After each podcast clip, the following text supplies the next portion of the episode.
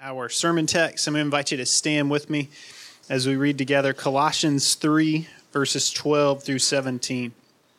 Put on then as God's chosen ones, holy and beloved, compassionate hearts, kindness, humility, meekness, and patience, bearing with one another, and if one has a complaint against another, forgiving each other. As the Lord has forgiven you, so you also must forgive. And above all these, put on love which binds everything together in perfect harmony. And let the peace of Christ rule in your hearts, to which indeed you are called in one body, and be thankful. Let the word of Christ dwell in you richly, teaching and admonishing one another in all wisdom, singing psalms and hymns and spiritual songs with thankfulness in your hearts to God. And whatever you do, in word or deed, do everything in the name of the Lord Jesus, giving thanks to God the Father through him. Amen. You may be seated. Thank you, Matt. Um, as he said, we will be in Colossians 3, uh, verses 12 through 17. If y'all would give me a second just to set up real quick. So, this is going to be kind of a, uh, a part two to Matt's sermon last week. Um, if you guys haven't gotten the chance to listen to it, if you weren't here, I would encourage you to go online um, or download it on uh, iTunes podcast, whatever it may be. But um, it was a great uh, sermon on exhorting us to put to death um, the things that that we used to walk in as unbelievers, those who are in Christ, those who have been risen with Christ. He was encouraging us to to stop peddling around with these sins that that lead to death. Um, and I, I kind of want to just piggyback on that this week. And, and, now Paul transitions from put to death what is old to now that you've been risen with Christ, put on what is new, put on the new self. And so I'm going to kind of jump into a pretty, a pretty heavy illustration here. Um, so I kind of want, want you guys to brace yourselves for this. Um, I don't want y'all to be kind of shocked and be like, oh, wow, that was, that was quick. Um, but I, I do think it's important to kind of understand the historical context within within Paul's writing, within the, the Colossians, and how they would receive the letter. So, what was going on in the culture during Paul's time? What was going on in his mind while he was writing these things? And so, I think I think it is helpful for us to understand something that was going on um, in the Roman Empire. And and we kind of already know this based off of, um, based off of the account of our, our Lord and his crucifixion. But the Romans were kind of, kind of proud about how perversely creative they could get with how they could execute people. Um, and one of those ways was actually uh, if they wanted to convict a, a murderer and wanted to punish them, um, one of the ways they would do that is if the person that they killed didn't have any family or um, friends that wanted to do anything with their body to preserve it or to bury it, um, what they would do is they would they would have the murderer literally put the body over their back, literally carry the dead body around. Um, there's, there are two reasons for it. Because one was they knew that even the strongest of men, after a while, whether it be 120 pounds or 200 and something, however big the person is that they killed, it would eventually weigh them down. Uh, it would eventually cause them to get really tired, really weary, really quick. Um, and the other thing was, I think this might be more of what Paul had in mind, was that rotting corpse that is, that is on their shoulders, they're carrying around, will eventually give off different diseases, give off illnesses. And and the murderer would contract these diseases. And eventually, whether it be two weeks, a month, whatever it may be, they would eventually die because of this. And that was one of Rome's ways to, to kill somebody, to punish them for murdering another person. And I think Paul's, Paul's saying the same thing to us. He's saying, okay, since you have been risen with Christ, why are you still carrying around this dead person? Why are you still why are you still indulging in sexual immorality or or still holding on to anger and malice and wrath things that on account of these god's wrath is coming things that will eventually kill you, whether it be this week, next week, six years from now, eventually lead to death. He's saying, put it off, take it off. And, and now he transitions into kind of like what Matt was saying. He said last week, it's, you know, it's going to be a heavy passage. Uh, this week's supposed to be a little bit lighter, supposed to encourage us. So I wanted to get the heavy stuff out of the way real quick, but kind of have that in the back of your minds as Paul's telling you to do these things. It says to put on the new self. And before we do that, before we get to the things that he's telling us to put on, I want us to kind of, if you're a note taker, this would be a good time to write these notes down. I want y'all to think about the three P's that uh, make up a Christian life. Um, the first P is going to be position. So you're positionally in Christ. The second P, as Paul's going to lay out here, is your practice, okay, and what you do with that position. And then the third P is going to be praise or proclamation, however you want to split that up praise or proclamation.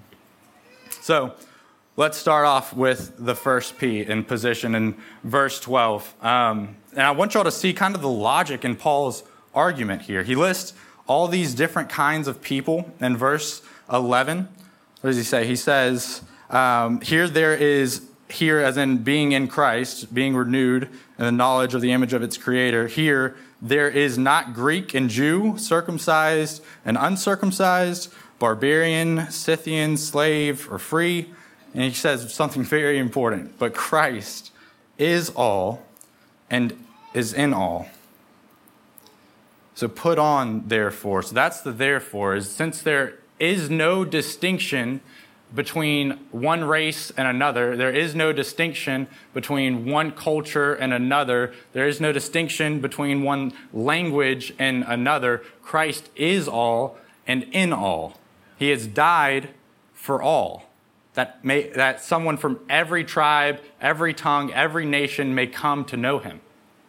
So, so don't, don't create this, this social status of, oh, because I am this, I am greater than this person because they're that. Christ is all and in all. He says, you see, Jesus was, was the epitome of humanity. Jesus is what a human being ought to be. Jesus, Paul says in Romans, is the second Adam. The first Adam has fallen, and because of his fall, we all are fallen creatures. But Jesus is what a human should be. So, because of that, put on the things of Christ.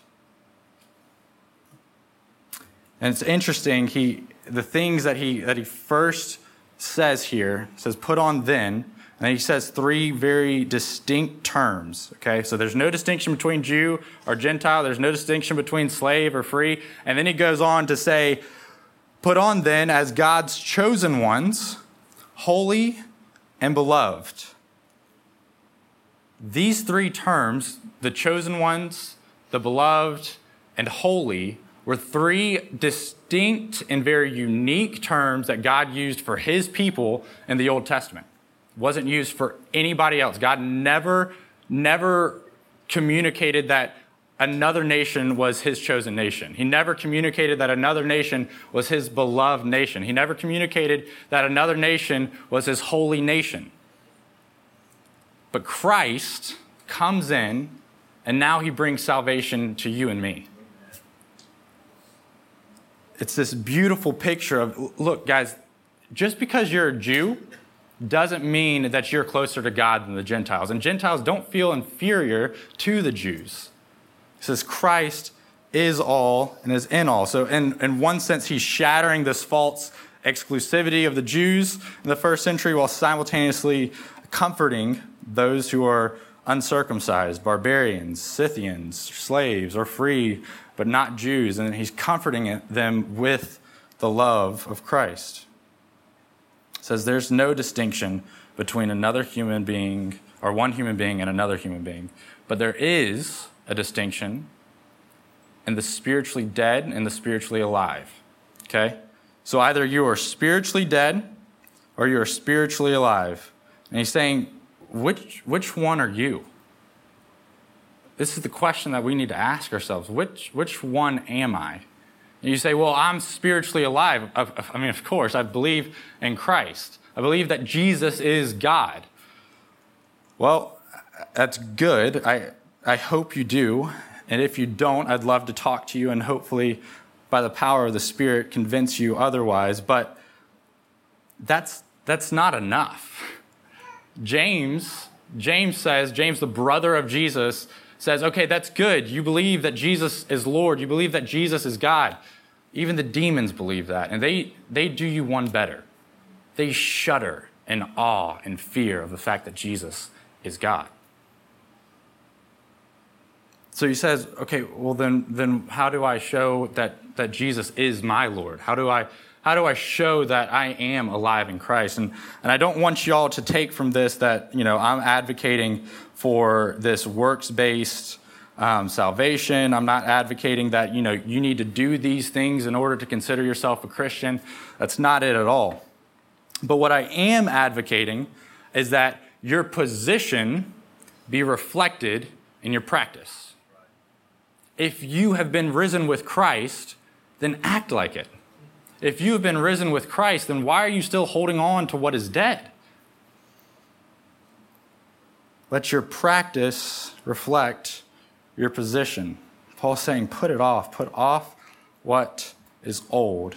And he goes on to say, put on the new self with a compassionate heart, kindness, humility, meekness, and patience.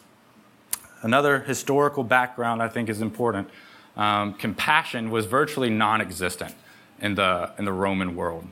Um, what they would do is with, you know, with weak, lame, mentally handicapped, elderly, or, or deformed people, instead of, instead of caring for them, and, and bringing them into their inner courts, they would ban them from their inner courts and make them stay out in the outer walls and say, fend for yourselves. Because if you can't fend for yourselves, then you have, you have no right to be with us. There is no compassion and there is no care whatsoever. But you see, Christ was completely countercultural, wasn't he? During his ministry, he regularly associated himself with the outcast of society. He took care of, of the widows, he took, he took heed to those who were blind. He would heal them, allow them to see. He would, he would allow the deaf to hear. He would cleanse the lepers. He would allow the lame to walk. Jesus took care and compassion for those who, whom didn't have any compassion on them, who nobody else would look to. And even, even whenever he was on the cross, what did he say to John? He said, John, look after my mom as she ages. Jesus was the epitome of compassion. He had a compassionate heart, and that, that compassion was coupled with his kindness. Okay? Jesus said, Take my yoke upon you and learn from me, for I am gentle and lowly in heart, and you will find rest for your souls. He said, For my yoke is what? It's easy, and my burden is light. That same word there, my yoke is easy. That word easy is the same word right here in uh, chapter or in verse 12 that's translated kindness. What Jesus is saying is that, that my yoke is one of kindness, gentleness, and ease. He cast your burdens off and take my kindness. Take what I have to offer. I, I don't want you to carry this heavy burden around. Jesus was known for his compassion and his kindness. Are you? Am I? If we identify ourselves with Christ, then are we compassionate? Are we kind to one another? No one has ever been compassionate or kind without also being humble and meek. Go hand in hand. You know, like I said, compassion was a foreign concept in, in the Roman culture. Well, humility was even more so. Okay, humility was so so foreign that they actually didn't have a word for it in their language. There was no word for humility. The reason why is because they associated humility with humiliation. They said, well, if, if you're humiliated by someone, then, then they're showing much stronger than you are. You're seen as the weaker person, and it's something that you don't want to be. It's something that's very non desirable in our culture. But Jesus, again, was countercultural. And humility and meekness is, is kind of one and the same. And you say, well, meekness, that's, that's not usually used that often. Like, yeah, we should be humble, but people don't really say, you know, I'm just trying to be more meek this week. You know, like that's just not the language that we, t- that we usually use. Um, but meekness, it can be defined as, as literally a control of strength, a controlling of what is there. Okay? So meekness, if, if you think about it in this context, Andrea and I were, um, we, we saw a Facebook video pop up a couple weeks ago of this guy. I don't know if y'all have heard about him, but he he's, goes by like the name of Mountain. Um, and he has like set the world record for the heaviest deadlift of all time. And I mean, it was like plates like way at the end of that. I mean, it was just unbelievable. I don't know how the bar could hold that much weight, but it was like 1,300 pounds or something like that, right? And all a deadlift is is like you're keeping your like front leg straight. Anyways, you're just picking it up and putting it down, right? So um, the heaviest deadlift ever, he did it, right? This guy is he lives up to his name. He looks like a mountain. He's like 6'8", like 400 and something pounds of just pure muscle, right? This is the strongest man in the world. Now, imagine him having a newborn child and tenderly patting that child on the back to get it to burp. Right? Like this, this simple task. But this man has so much strength and so much power. And he has this ability to do so much harm, but instead he's gently aiding the child. He's controlling that power. That's meekness. And we see, we see Jesus display this. Um, we see Jesus allow Judas to come and kiss him on the cheek and identify him as the one that needs to be arrested. He, we see that in, in allowing the soldiers, the soldiers to shackle him and bring him to the Pharisees to be tried in the middle of the night where nobody can give a defense on his account. And then we see him in that trial being spit on, mocked, and having false claims thrown at him, saying Jesus did this, this, and this, and Jesus didn't say a word. Because he knew that he spoke with such power and such authority that if he gave a defense, they would not be able to contain him. If he gave a defense, he would not be put on the cross. If he isn't put on the cross, then he won't forgive us. So we see this meekness in Jesus. And Paul says that Jesus is the essence of humility. And humility is a complete refusal of one's rights. Humility is a complete refusal of one's rights.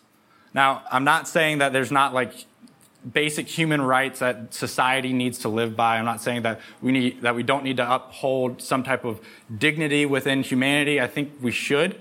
Um, but I get this definition from Philippians chapter 2 whenever Paul says, Look to Jesus if you want to know how to be humble.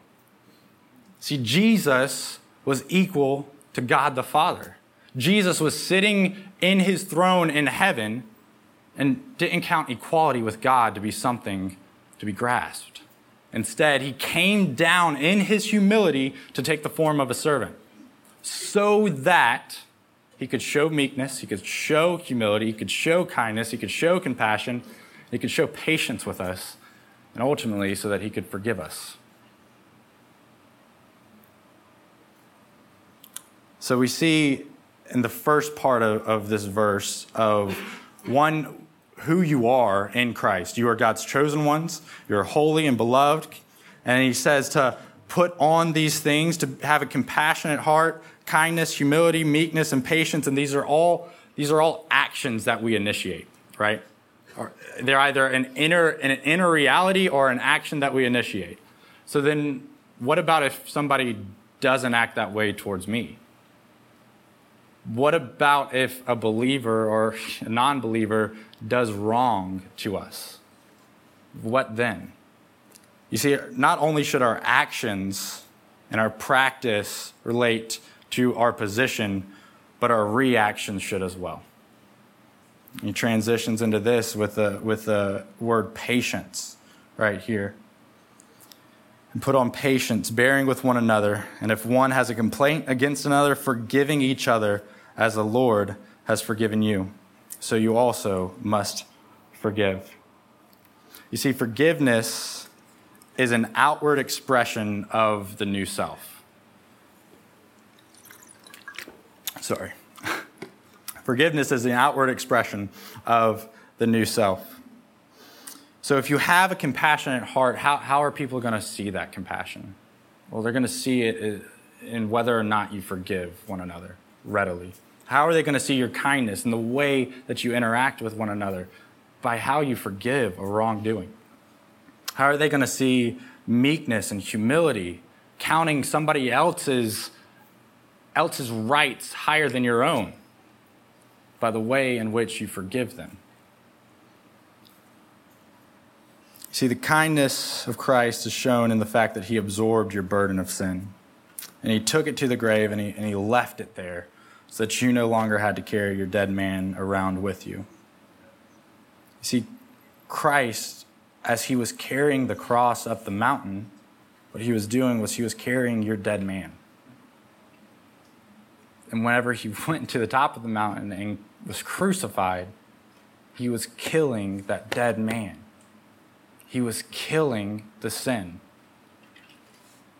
You see, Jesus died for our sins and he was, ro- he was risen for our good works.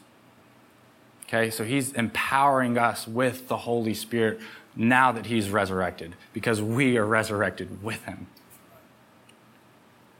And this God who we've cosmically offended, there's, there's no way that we could ever possibly repay him. This God comes down in humility to die on our behalf so that we might be forgiven.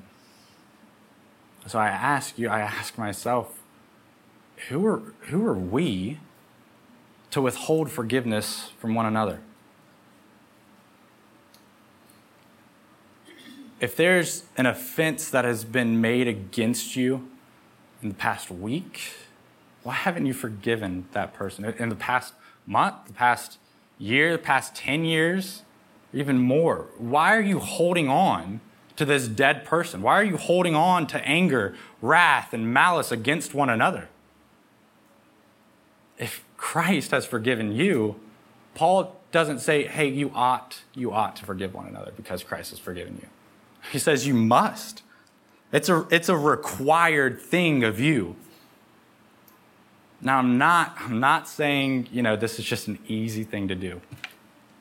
I understand heartache and I understand pain. Although I'm young and I have a lot more pain and heartache to experience, um, I, I, I want to kind of tread lightly in this subject because a lot of you here have been wronged in ways that I can't even imagine. Um, and I don't mean to just tell you, just forgive them and like forget it, like just get over it. That's not what I'm saying. I, I think there, I think there's you know, there's pain that needs to be dealt with, there's discussions that need to be had.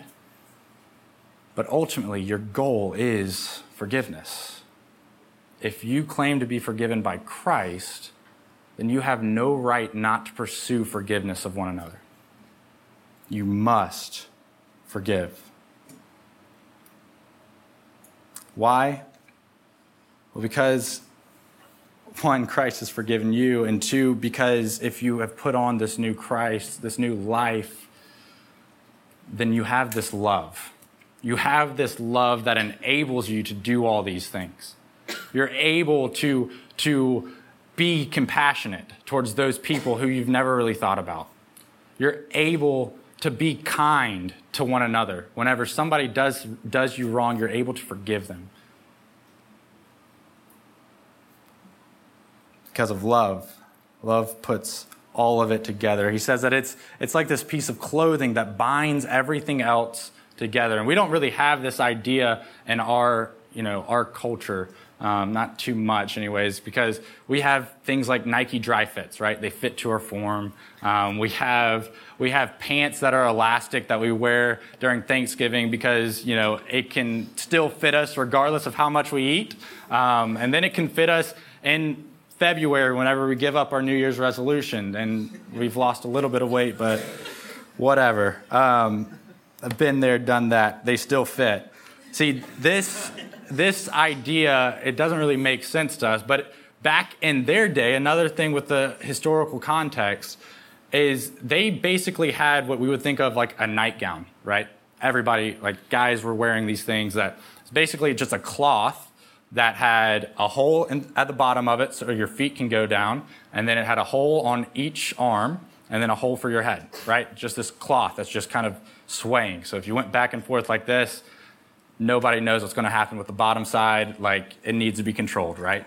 You got to put something on it, right? So what they would do is they would either tie a rope around their waist or they would have some type of sash that they would um, that they would put over their shoulder and then tie that around their waist. And what Paul's saying is that that is what love is. Saying without love, then nothing else really has a function. Like, so what you have a piece of cloth over you, it's not going to cover you up whenever you're running, right? Well, if you put on love, then it binds it all together in perfect harmony. And this, this is this communal idea that, that Matt was talking about with our sanctification is, is that love, it brings everybody together in this perfect harmony. Now, I'm not saying that, again, that you're not going to act or react wrongly in a given situation. You might. But love is the only thing that's going to be able to empower you to forgive that wrongdoing. And love is the thing that brought Christ to us. So we've seen our position. We've seen that we are God's chosen ones. We've seen that we are holy and we are beloved. This is a position, right? And then we've seen our calling to, to put on these things, to have our practice reflect our position. And now, lastly, to the third and final P that is praise. You see, praise is the result of a converted heart. You see, this love is given to us once the Holy Spirit regenerates our heart, right? But love is something that we feed. Love is something that we feed with praise, with God's word, with allowing the peace of Christ to, to rule our lives. This is how we feed it.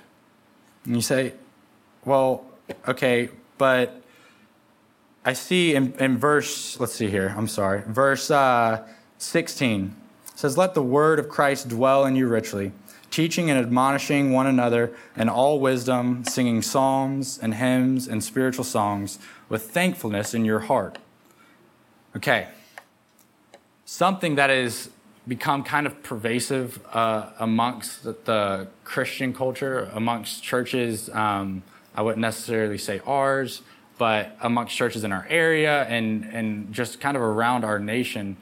Um, and I kind of, again, want to tread lightly here because I don't mean to like offend a whole group of people who are into this music or whatever. Um, but it's this idea of worship is just an experience for ourselves.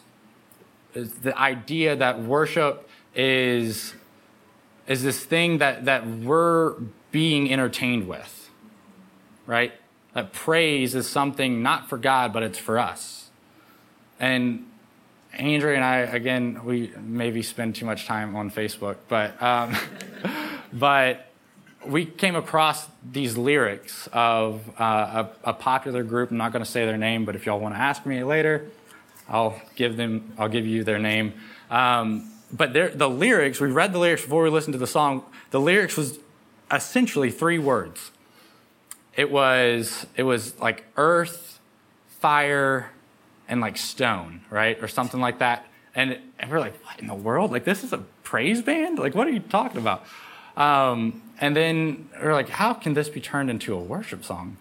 And then we listened to the song, and it sounded really good, like really, really good. Um, and and it made sense why people would use this in like a worship set or anything like that. But it had it had no meat to it whatsoever.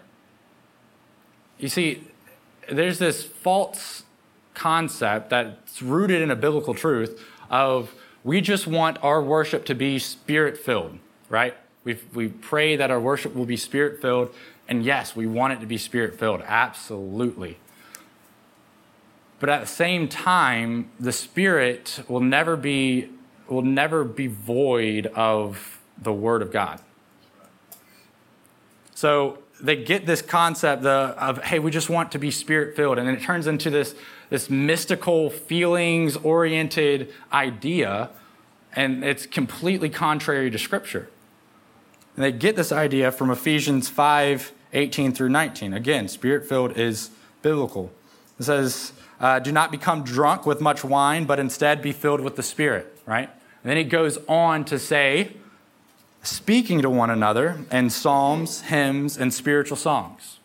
So, what he's equating here, this is the same author, Paul of each Ephesians and Colossians, is saying the same thing. He's saying, Be filled with the Spirit, speaking to one another in psalms, hymns, and spiritual songs. And he says, Let the word of Christ dwell in you richly, uh, singing psalms, hymns, and spiritual songs.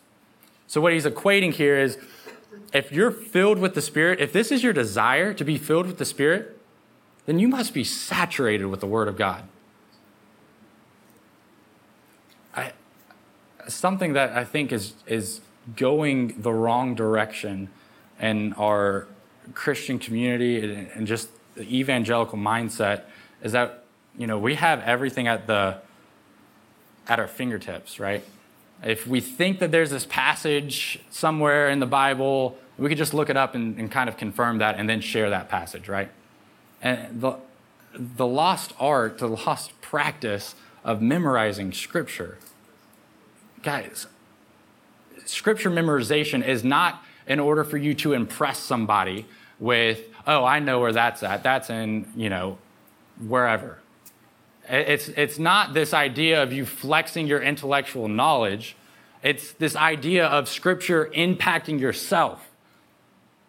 We memorize Scripture, we commit it to our hearts, we saturate ourselves with the Word of God so that we can be changed, so that we can put on kindness, compassion, love, meekness, patience. That we can love one another and we can forgive one another. You see, Jesus in, in Luke chapter 4, it says that Jesus, being filled with the Holy Spirit, was led by the Spirit into the wilderness. And what did Jesus do in the wilderness? It wasn't this, he didn't have a fog machine, he didn't have lights, he didn't have, you know, this awesome band playing for him. Him being filled with the Spirit resulted in him avoiding and, and attacking temptation with the Word of God if you want to be filled with the Spirit, be filled with Scripture.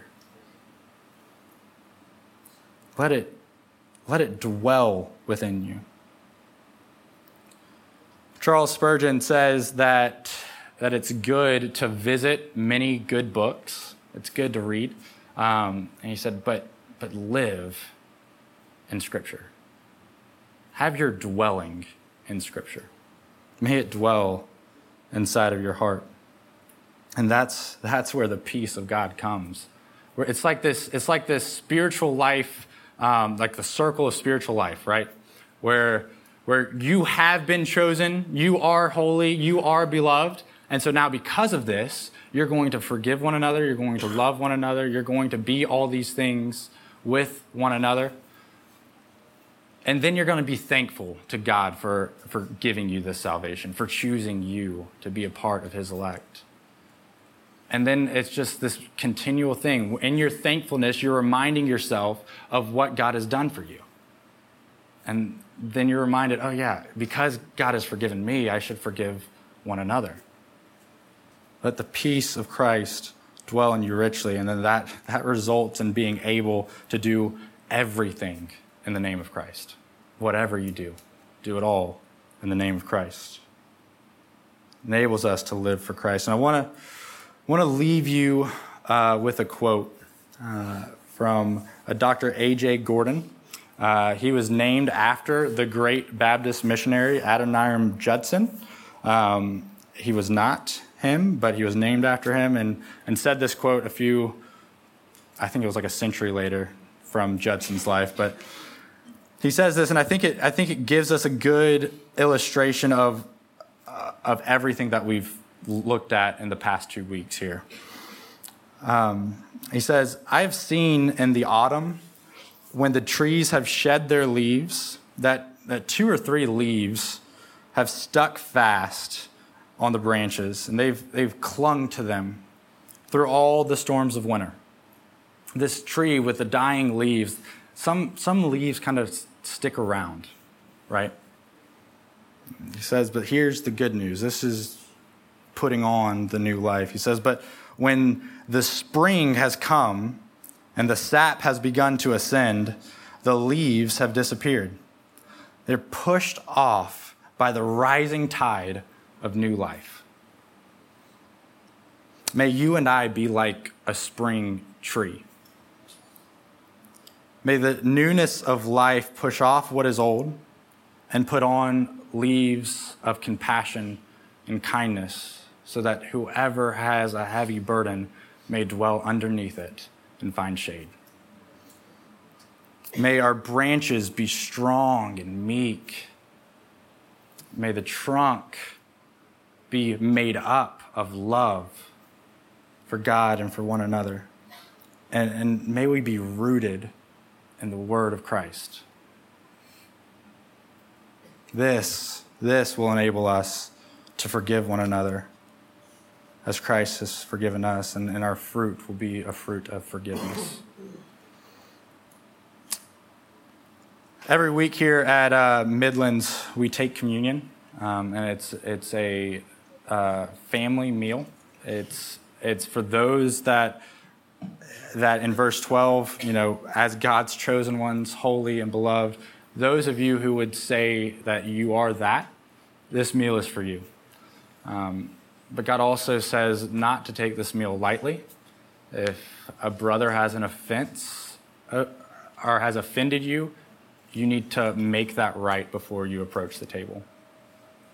Um, for those of us, or those of you who, who have not put your trust in Christ, who do not consider yourself a Christian, um, we would ask that you would uh, refrain from going to the table just because this is a family meal. And if, if you haven't put your trust in Christ, then what you'd be doing is you'd bring more judgment on yourself.